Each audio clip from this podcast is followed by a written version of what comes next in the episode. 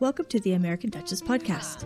We want to give a big shout out to Dandy Wellington for his generosity in letting us use his music Greenhouse Stop in each episode. You can find Dandy on YouTube, Instagram, Spotify, and iTunes, as well as performing in New York City almost every night. All right, now let's get on with the show. And that was Dandy Wellington with Greenhouse Stop. I just love that song. We, I just walk around singing that know. song all the time. I do too. And then I think of dandy, and then I want to wear Makes bright me colors and Heckin' yeah. live my best dandy life. Hello, welcome to the American Duchess podcast. I'm one of your hosts, Lauren Stowell. And I'm the other host, Abby Cox. And we are here with Michael Karapish, who is a fantastic portrait artist who also dresses in Victorian clothing. Oldie timey clothing. Oldie timey clothing, He is- um, wonderful Mancunian fella. So we are going to talk to him I was say, about. I can see you're going the accent, the accent. I married a Brit. I it's my it's my kryptonite. So I married a Brit from the world, so close to home. Yeah. Um, so we're going to talk to Michael about his art, his Mhm. fashion, yes. and Artistic yeah, dress. Artistic dress. Uh, we're ha- we're kind of like putting together this theme here for this season yeah. podcast. I'm really enjoying this theme. Yeah. So hi Michael. Hello. Hello, Hi. good evening, or good day to you where you are. yeah. Yeah. Yeah, I was gonna say it's it's almost basically it's lunchtime for us, but it's it's evening for you. It's almost bedtime is. actually. Yeah, Yeah. not, not quite bedtime, but getting there. All right. So, Michael, we know that you have had some publicity recently. Or I have, by the time yeah. comes out, it, it might be a few months. I would say Michael rocketed onto the scene. he was like, with "Bam!" yes, hello, here you are. I'm Michael. yes, so you got you Yeah. got some press. Um, but please uh, introduce yourself. Tell us who Yes. you are. Uh, tell the audience a little bit about yourself. Yeah. Well, I'm Michael Karapish. I'm 24, Baby. and I'm an artist. That's my job, portrait painter. Um, what else am I good at? Oh, yeah, I'm also a pianist. So I play the piano, but I don't show that one off a lot online. Um, but they're my two main trades that I do. I play the piano at grade eight standard, and I'm an artist as well. Oh, and a Victorian, apparently, according to the press. you were actually a time traveler as well. You just like That's came it, out yeah. of the blue police box and you were like, "Hello, world, welcome." I think we're gonna have Yeah. a lot to talk about because I am also an artist Yeah. and I also play the piano and I'm sometimes a Victorian, but I'm mediocre compared to you. I'm mediocre at all three of those things. So, How long have you been working as an artist, Michael? Yes. Um, okay, I'll st- I'll be brief so I don't bore you to death. But I started off painting from a very early age. Um, I was very young. I can't even remember. I've seen old photographs, and I think you're born with something. I'm not saying you're born with a talent, but I think you're you're born with a brain that either works well with maths and things, or with art or things like. Do you understand? yes. Um, so Yes, my, I do. My parents, my parents really encouraged me, and they bought me oil paints when I was about four or five years old. Um, we're not wealthy or anything. I think they just saw a lot of potential. So oil paints uh, were- are quite expensive. So they bought me the whole thing, and I started painting. I was always the person in the class who was a good artist or drawer. Uh, do you know what I mean by that? Yes, Either I there's always do. someone in the class who can Yes, draw better than others. That was me. Yeah. and then um, I went into high school and I had a brilliant art teacher uh, called Mr. Noakes, and he taught me everything about oil painting. He's an oil painter himself, but not a classical painter. He's more uh, modern in a sense. So he's in, incredible. I'm still friends with him now. And then I went to college. Now, college in Britain is um, an extension of what I think you have as high school in America. Is that right? Do you go up to the age of 18 in America? Is, yes. is that right? Yes. Yeah, we call it college. It's two years from when you're 17 and 18. Um, and I got disqualified from art there because they wanted me to do modern painting. By modern, I'm being very broad here. I hope I don't offend people. Oh, I'm, They I'm my wanted me- from art school's coming back. So. oh, but that's what I'm like. So, talk about that. so basically, what happened is um, I was painting my traditional oil paintings, not very well, but I was giving it a go. And the art teacher didn't really want to teach. I think she just wanted the wage that came with it. And she wanted everyone doing the same thing. She didn't help anyone or encourage us. And she got everyone painting on newspapers with like um with gravy, you know, like browning and stuff. Really weird stuff. And it was like splattering paint around. And I said, I don't want to do this. So I got angry and wrote her a horrible email. And then I had the I had the head deputy heads come over to my house when I was in my pajamas. I didn't let them in. I disconnected the house phone so they wouldn't call, and I didn't go back to college. and then um, I got in a lot of trouble and disqualified from art. So then, But that's so Well, artist of you. Like that's such an artist thing yeah. to do. Like no, But um, then what I did was I decided to still apply for university without telling them, and they saw my portfolio, and then I, and they took me on. So I ended up doing a degree in fine art, a degree in art history, and also a teaching degree. Now, after my art degree, it put me off. I think if you study something too much, you can ruin it for yourself. Mhm. So I didn't want to be an artist. I wanted to be a teacher. Became a secondary school teacher, and then realised I'd rather be an artist because I don't like the um, I don't like the hard work, like all the paperwork. So I preferred, preferred the art idea. So now I so I started in supply teaching after I left that, which is where you substitute for a teacher who's ill. And it's regular work. I was always the children's favourite in school, and then I became an artist, and now I paint um, celebrity portraits only. It's exploded, especially due to the articles. So the articles was a sneaky way of me promoting my art without having to pay for advertising. well yeah. done. Adver- advertorial, advertorial, free advertising. Yeah. Um, this is really interesting. The and and I know we're going to sort of veer onto clothing here in a sec, but I mean everything you're saying, I'm like, yeah, I totally relate to that. Um, my degree is in illustration and animation, and the illustrative part of that was incredibly representational. So we were sort of always like at odds with the fine art students on the next floor up because of exactly what you're talking about. I had to take classes where we were painting with beet juice and coffee. And I'm like, what Yeah. fork is that?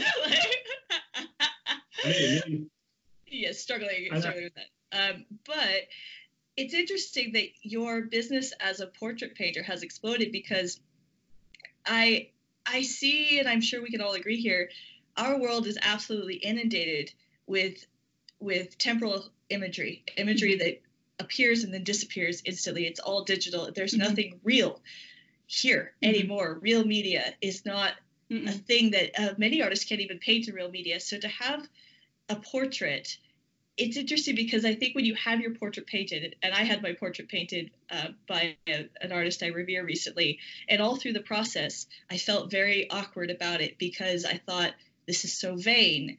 You know, what am I doing this for? Like.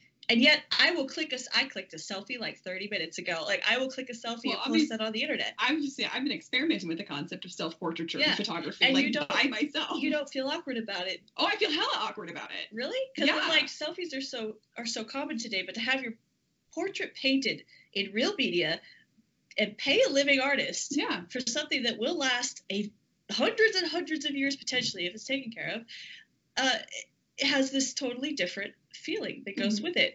And I think people are drawn to the reality of a painted portrait Yes. and and maybe that's one of the reasons why your business is exploding michael and i'm stoked about that because for a long time it looked like real art real media but what i mean by by real i don't mean to say like digital art isn't real i mean to say Tangible. tangible art uh seemed like it was sort of going the way of traditional animation like disappearing so i'm glad to Yeah. see i'm really glad to see that you're like kicking butt on this Mhm. like it fills me with Thank joy you.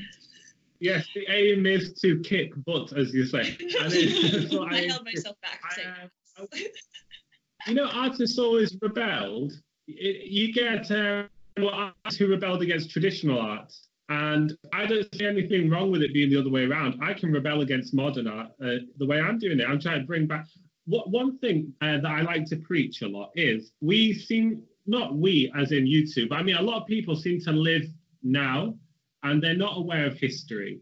But you think of all those minds that lived throughout the timeline of history we can't say that everything we have nowadays is the best it's been. There'll naturally be so aesthetically, for example. Um, personally, I think, uh, for example, male clothing. I think male clothing was reached its peak, in my opinion, in the 19th century, and it's. I think it's died out a lot since then. It That's in my definitely opinion. suffered. Absolutely. I mean, I don't disagree. I think we can we can argue 1920s versus 1930s versus 1940s versus 1890s versus 1900 versus 19 teens versus 1880s.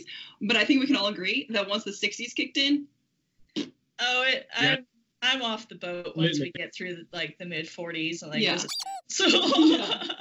box but, but it is suits, no, absolutely. I think um, I used to talk about this actually a lot at my old job when we were we would talk about men's clothing because especially in America, the the toxic masculinity that is destroying our society, quite frankly. I'm not going to mince my part, words there. It's part of what's it destroying has a lot of, but Yeah. you can always go down to it. How men would respond to dressing, and that the idea that a man, a manly man, would not care about his clothing, is is very prevalent in the in the United States culture, um, especially in the Midwest and the South, where I'm from, um, and how that has affected men's fashion. Because good luck finding anything other than a pair of chinos and a blue polo. Like if you want to look nice, that's the uniform. Khakis and a blue polo. But I, I mean, like, yeah, you're absolutely right. For men's fashion, the past is definitely a lot better because back then men actually cared about how they looked and they took it as a sign of self-respect. okay, so so along the lines of, of clothing, um, so when did you decide that dressing in the Victorian fashion uh, was the best way to express yourself? Um, I can't quite. Re- I think I've always been interested in things from the 19th century. Um, now, people might laugh at me for this. I'm very spiritual, uh, and I bel I don't believe necessarily in past lives, but I'm open to anything. And it's very strange considering my family are Ukrainian, um, very different culture to Western culture, and it doesn't draw me to it. And it's the fact that I grew up with parents that have no interest in history whatsoever. History didn't really surround me. I mean, England's historical, but where I live's a bit of a dump. Uh, no offense to all the people from Stockport, which is where I'm from. So it's, it's not necessarily the most historic town. It's not like York or London or something. Yeah. Um, so, uh, but I naturally from childhood liked anything from the Victorian era. And it's just, and I wasn't aware of the Victorian era in a sense. I remember walking past a shop with my mum when I must have been so young, about four or five, and there was a top hat for sale in the window. And I remember begging my mum to buy it. I said, it looks so nice. And my mum being Ukrainian, she was like, oh, you not need that. No, no. She's like, it's rubbish. Like, say it's absolute rubbish. And I said, oh, no, no, I really want that. And um, and I, mum bought it for me. And then I want, I saw waistcoat once. Mum used to drag me around a lot of shops when I was a boy. And I saw waistcoat in a shop once, and I liked that, and it was Victorian. And then I saw an oil lamp in an antique shop. Mum didn't buy me the oil lamp. We weren't, we weren't that. But I've got it now. Do you have my oil lamp? Anyway, oh, so- with the lantern so- and everything on it. Oh, nice. It's all it all draws me to that period. The music. Um, we used to have loads of CDs at home where when I was growing up in the late nineties, and I used to listen to them, mess around with them. And my favourite was Strauss, eh, the composer uh, Strauss. So I really like 19th century music. It's something that's in me, and I genuinely believe. I went to see um, a lady who deals with past life experiences, where you meditate and you imagine it, and it came out that I, I died something like 1895 it came out. Now I was born 1995, really weird, and I was French apparently. So it's uh, I was a French sort of middle class gentleman in the Victorian era, apparently, according to this reading. So Mhm. it's strange. Well, I believe in past lives, so I am 100% here for this, Michael. I think a lot of um, people who are into historic dress and however they come Mhm. to that, I was just talking to Chris about this last Mhm. night. Sometimes you just feel this inexplicable draw to a time and a place. Mhm. Mine is the Dutch Golden Age. I have no Dutch heritage. I don't know what it is about that, but there's it's beyond just oh cool clothes I want to Mhm. dress up. Yeah. It's a feeling. It's a weird feeling. Well, there's um at the Speed Art Museum in Louisville, which is the city where I'm from. There's actually a medieval room.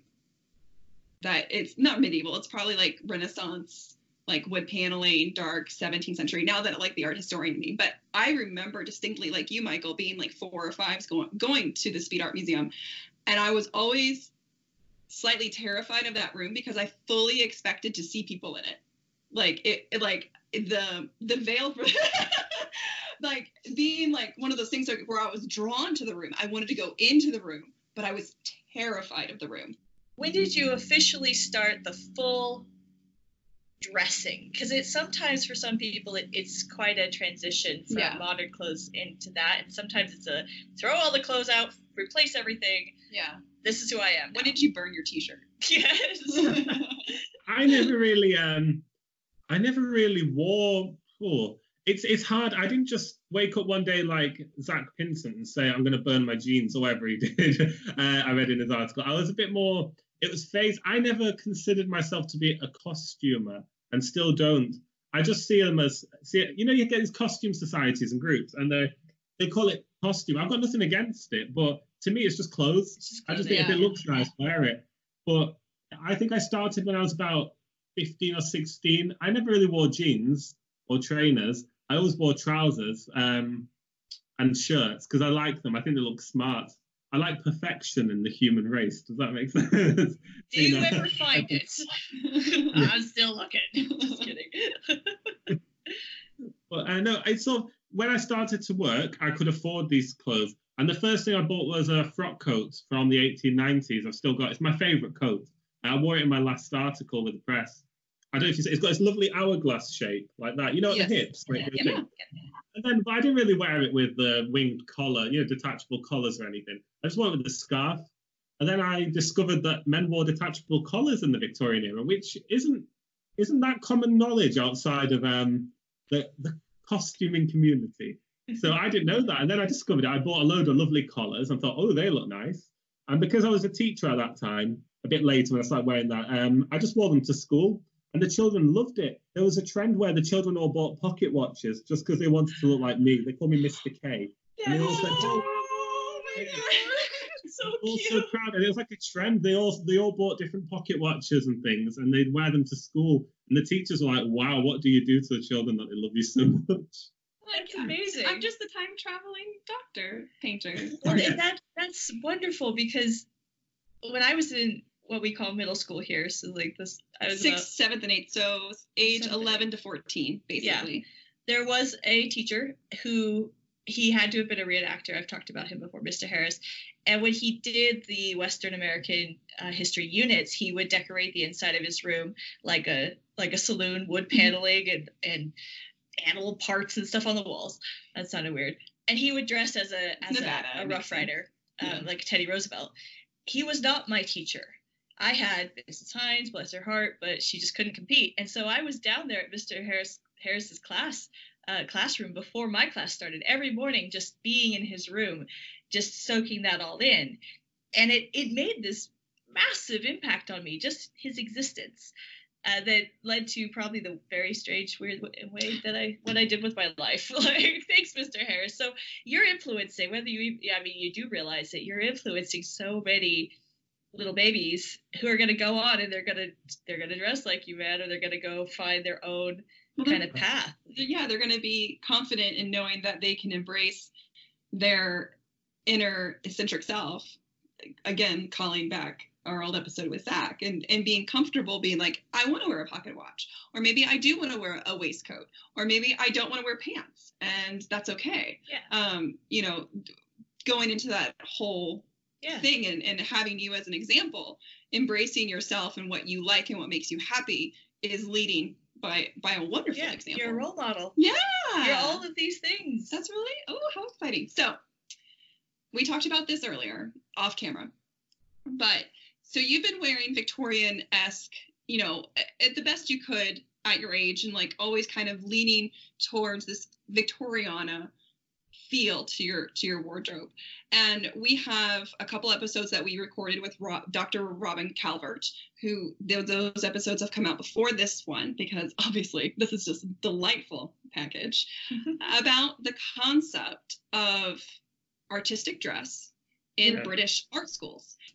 She was talking about how her students now don't feel like there's artistic dress anymore because social media has basically gotten rid of subcultures. And that, you know, to be goth isn't that unique anymore. To be punk isn't unique anymore. You can find tons of goth and punks on the internet. And it was either you or me that went, they should just start dressing in Victorian clothes. Ha ha! Hair flip. and now, then you came out and and you had your publicity and you were actually literally what we were describing that you went to a British art school. You didn't go to Glasgow. You went to to Manchester Manchester School of Arts, yes. Yeah. and and you dress this way. You have always dressed this way. And I just love how we go from like Margaret MacDonald and Charles Rennie Mackintosh with their floppy bow ties and their embroidered collars, and now we have you.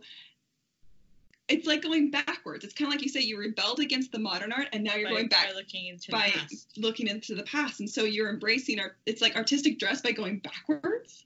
Well, do you feel that? I mean, obviously, you're interested in in classical painting, um, 19th century art. Do you feel that your fashion is connected to your art? That they kind of go together, or are they separate things? Absolutely. Um, because I'm an artist, I don't just wear this for um, for for pleasure. It's also a brand. I'm branding myself. If I look, if if my artwork's Victorian and someone wants, my paintings cost a fortune, and if someone wants to, I'm not bragging there. I have to explain that.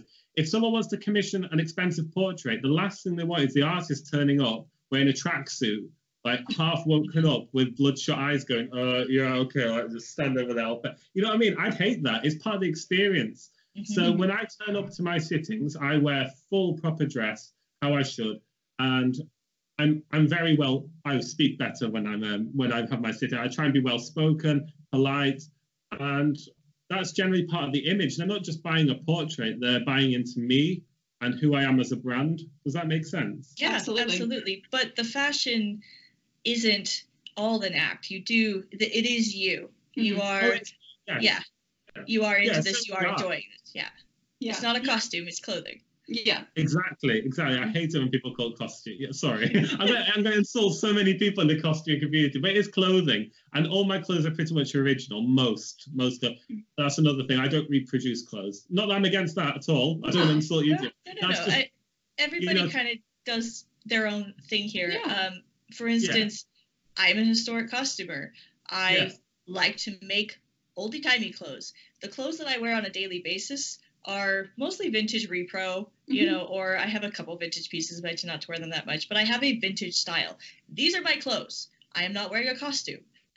But when I have a costume on, it's a costume. Like I'm not I don't Yeah. wear 18th century clothes like every day. Like it's it's not my Like, deal like Nicole and I used to. when you're in costume, and the more that you do it, the more yourself that you feel. But when you first start dressing in costumes, not just clothing, costumes, you act differently. Maybe you're playing a character. Maybe Mhm. you know you go to a Renaissance fair. You speak in a in Mockney Good day. accent, and you know, Good uh, yeah, good day, huzzah. You, you're not being yourself.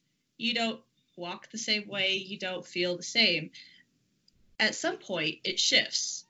If you wear that kind of stuff all the time, it does shift from being a special thing that you put on to Mhm. the expression of yourself. If you love what we do and want to be a part of the American Duchess community, consider becoming a patron over on our Patreon page. We've got perks like early access to podcasts and videos, monthly coupon codes and patterns, a private Facebook group, and swag too. We love our patrons and can't wait for you to join us. Now, back to the show. So you enjoy dressing in Victorian clothing. Um, you are practicing artistic dress So cool. by being Victorian, and I love this. But with that, you are a 21st man, 21st century man living in the 21st century world. The articles that have come out about you, they don't always tell the whole story. How do you feel about trying to differentiate yourself from the Victorian era with its morals and mores and and, social, and Issues. etiquette issues? And there are some big issues in that era versus just enjoying the aesthetic of the time period. Yeah. Okay. Um, well, of course, firstly, you mentioned, yeah, I'm not a Victorian. People seem to think I think I'm a Victorian, and like I'm ignoring the fact we're in the 21st century. I don't reject anything. I don't reject everything from the 21st century. Like I mentioned brief, uh, briefly, like I mentioned before, I see the timeline of history as a place where I can pick and choose, like a pick and mix. I don't just follow the. If I if I look at a time of history and this fashion is my favorite and 19th century art is my favorite, fair enough. That's what I'll go with. My bedroom isn't Victorian, as you can see, it's Georgian uh, the style. Victorians were more about wallpapers, the arts and crafts movement, uh, clutter, all that. This is fresh, symmetrical, baroque sort of. Well, not baroque. I'd go. I'd place it around the year 1790. yeah, like neoclassical, like Robert Adam's neo- style.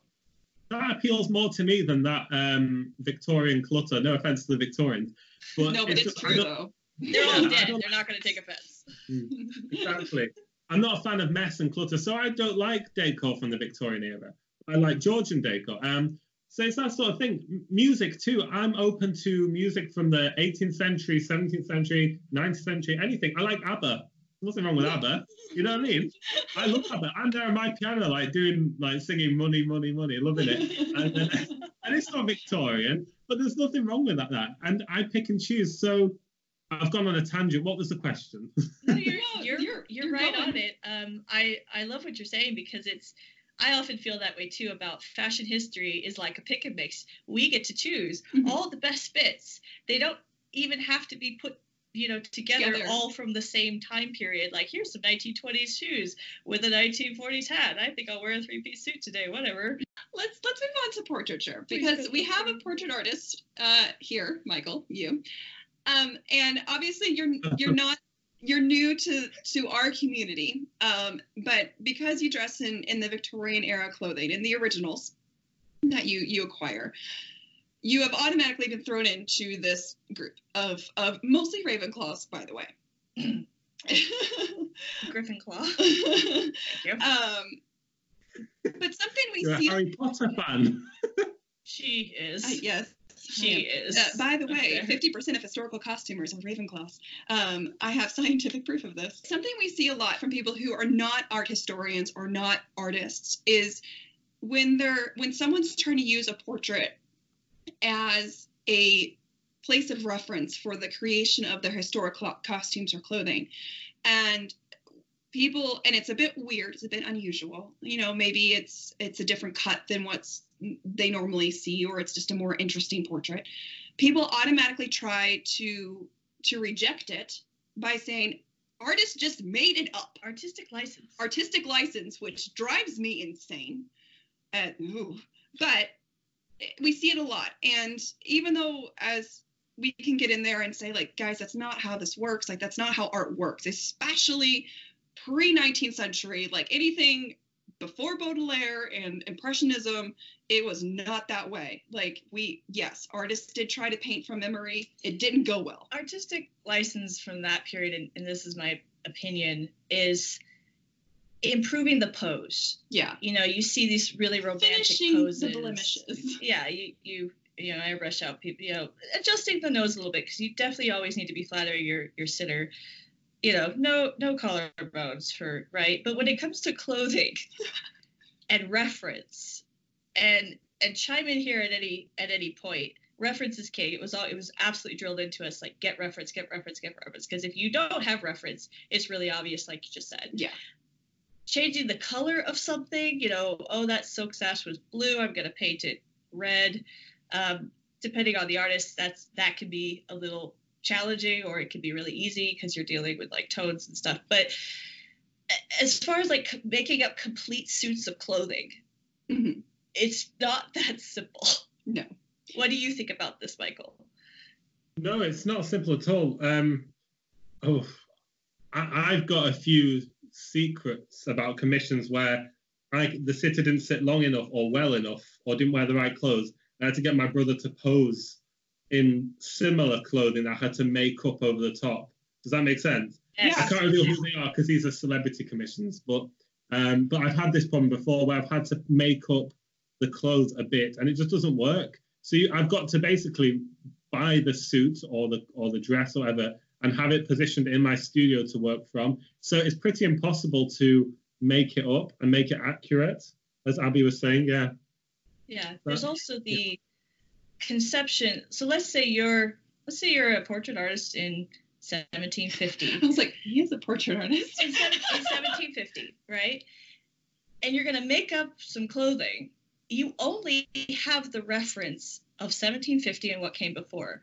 How exactly are you going to just, no matter, even if you did make it up, it's still going to look like the clothing of your time period. Does Yeah. that make sense? That's some, like you can't get too far forward in the future. You see this actually in like the Victorian and Edwardian postcards where they're like life in the 2000s, and people look just like It's super Victorian people, Victorian. but they're just flying around in in like massive balloons. or they or they made the clothing out of like silver Spots. silver taffeta or something. Yeah. Like, but they're still Yeah. in that curvy you know, Yeah. 1890s silhouette Yeah. with 1890s hair. So so as a portrait artist, you you use your references. What because you kind of mentioned this.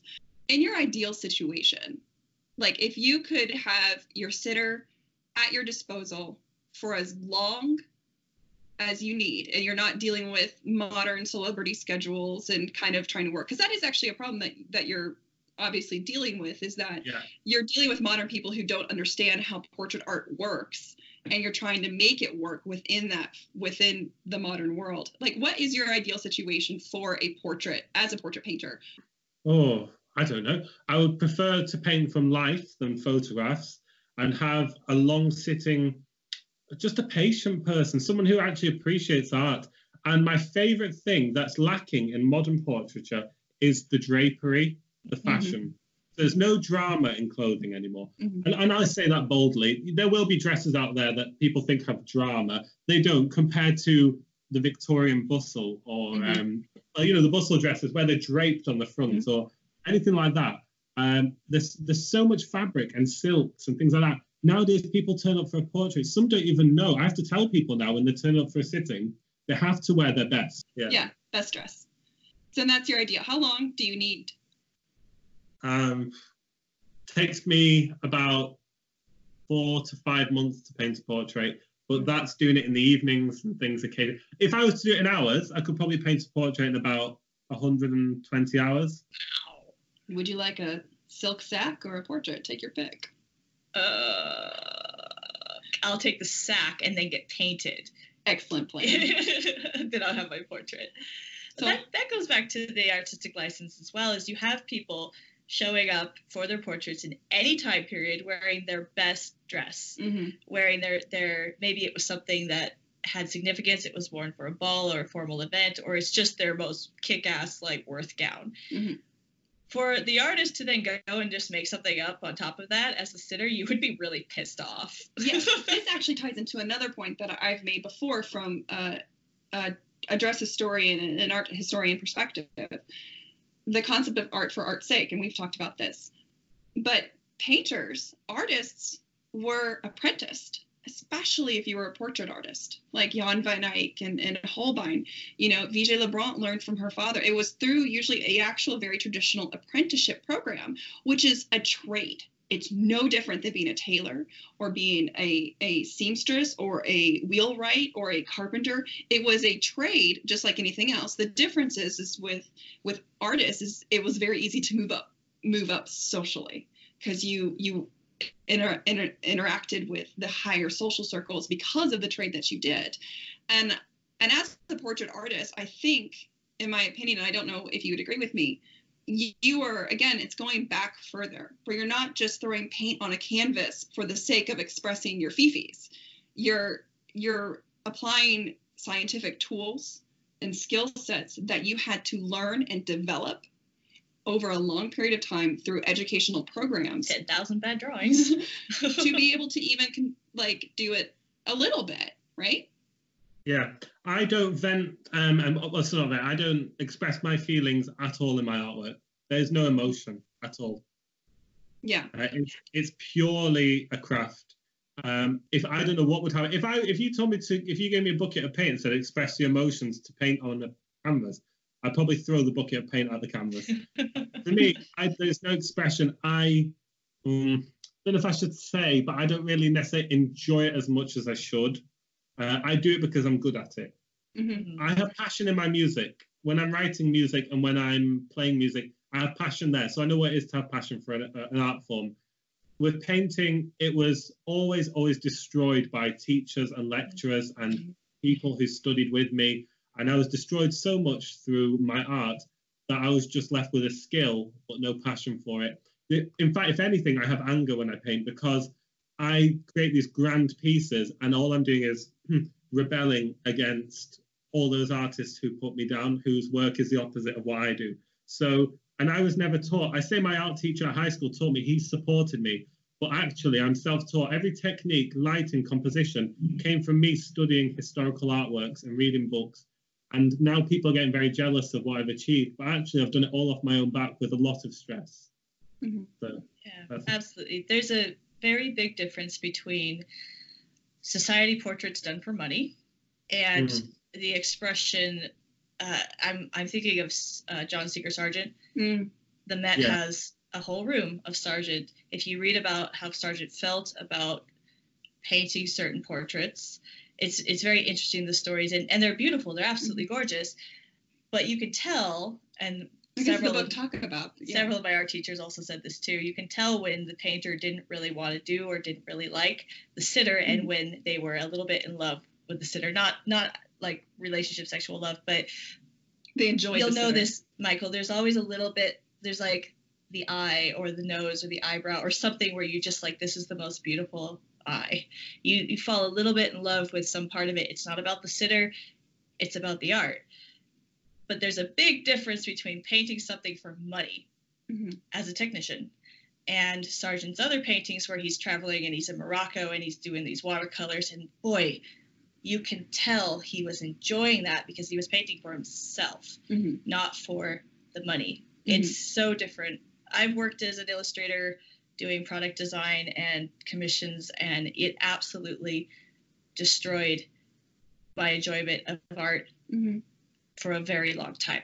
Yeah. And Mhm. even now, I get a little stressed out when I'm traveling and I sit sit down to do a watercolor. I get a little bit stressed out about it because of exactly what you're talking about, Michael. That sort of it's it, this isn't a nice thing to talk about. It's people are like, oh yeah, I want to be an artist. I'm like, well, anytime you make your passion your job, I'm struggling with this now. In fact, anytime you make your passion your job, you're gonna lose that passion. You're gonna lose some of that passion, Mhm. maybe all of that passion. It's hard to get it back. So it's not always sunshine and rainbows to make your hobby or something that you love into into your work.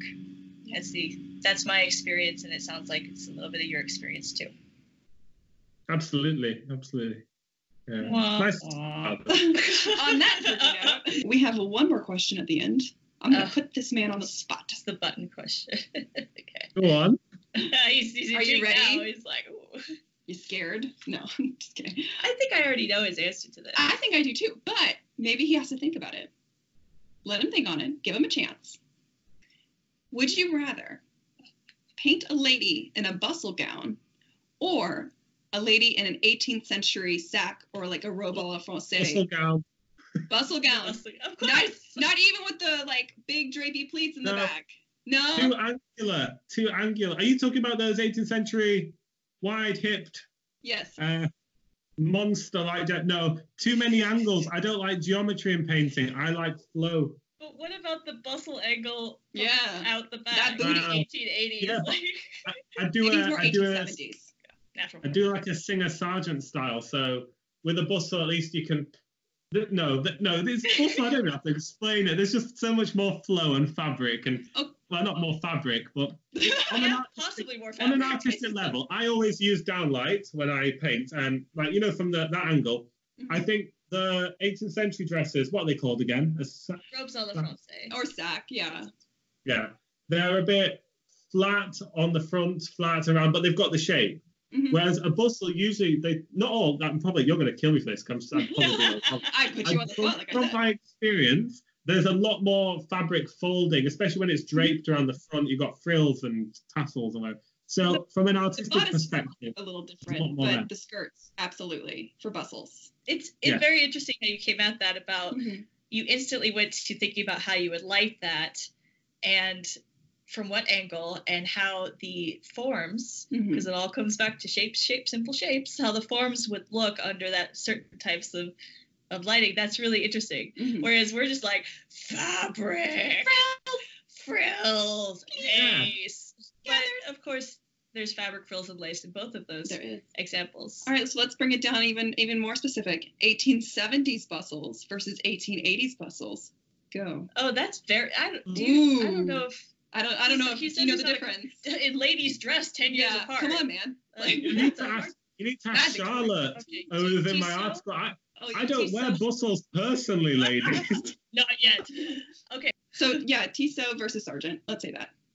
that's a hard one. Tissot versus Sargent. uh, I prefer Sargent. Good man. I mean, I love them both.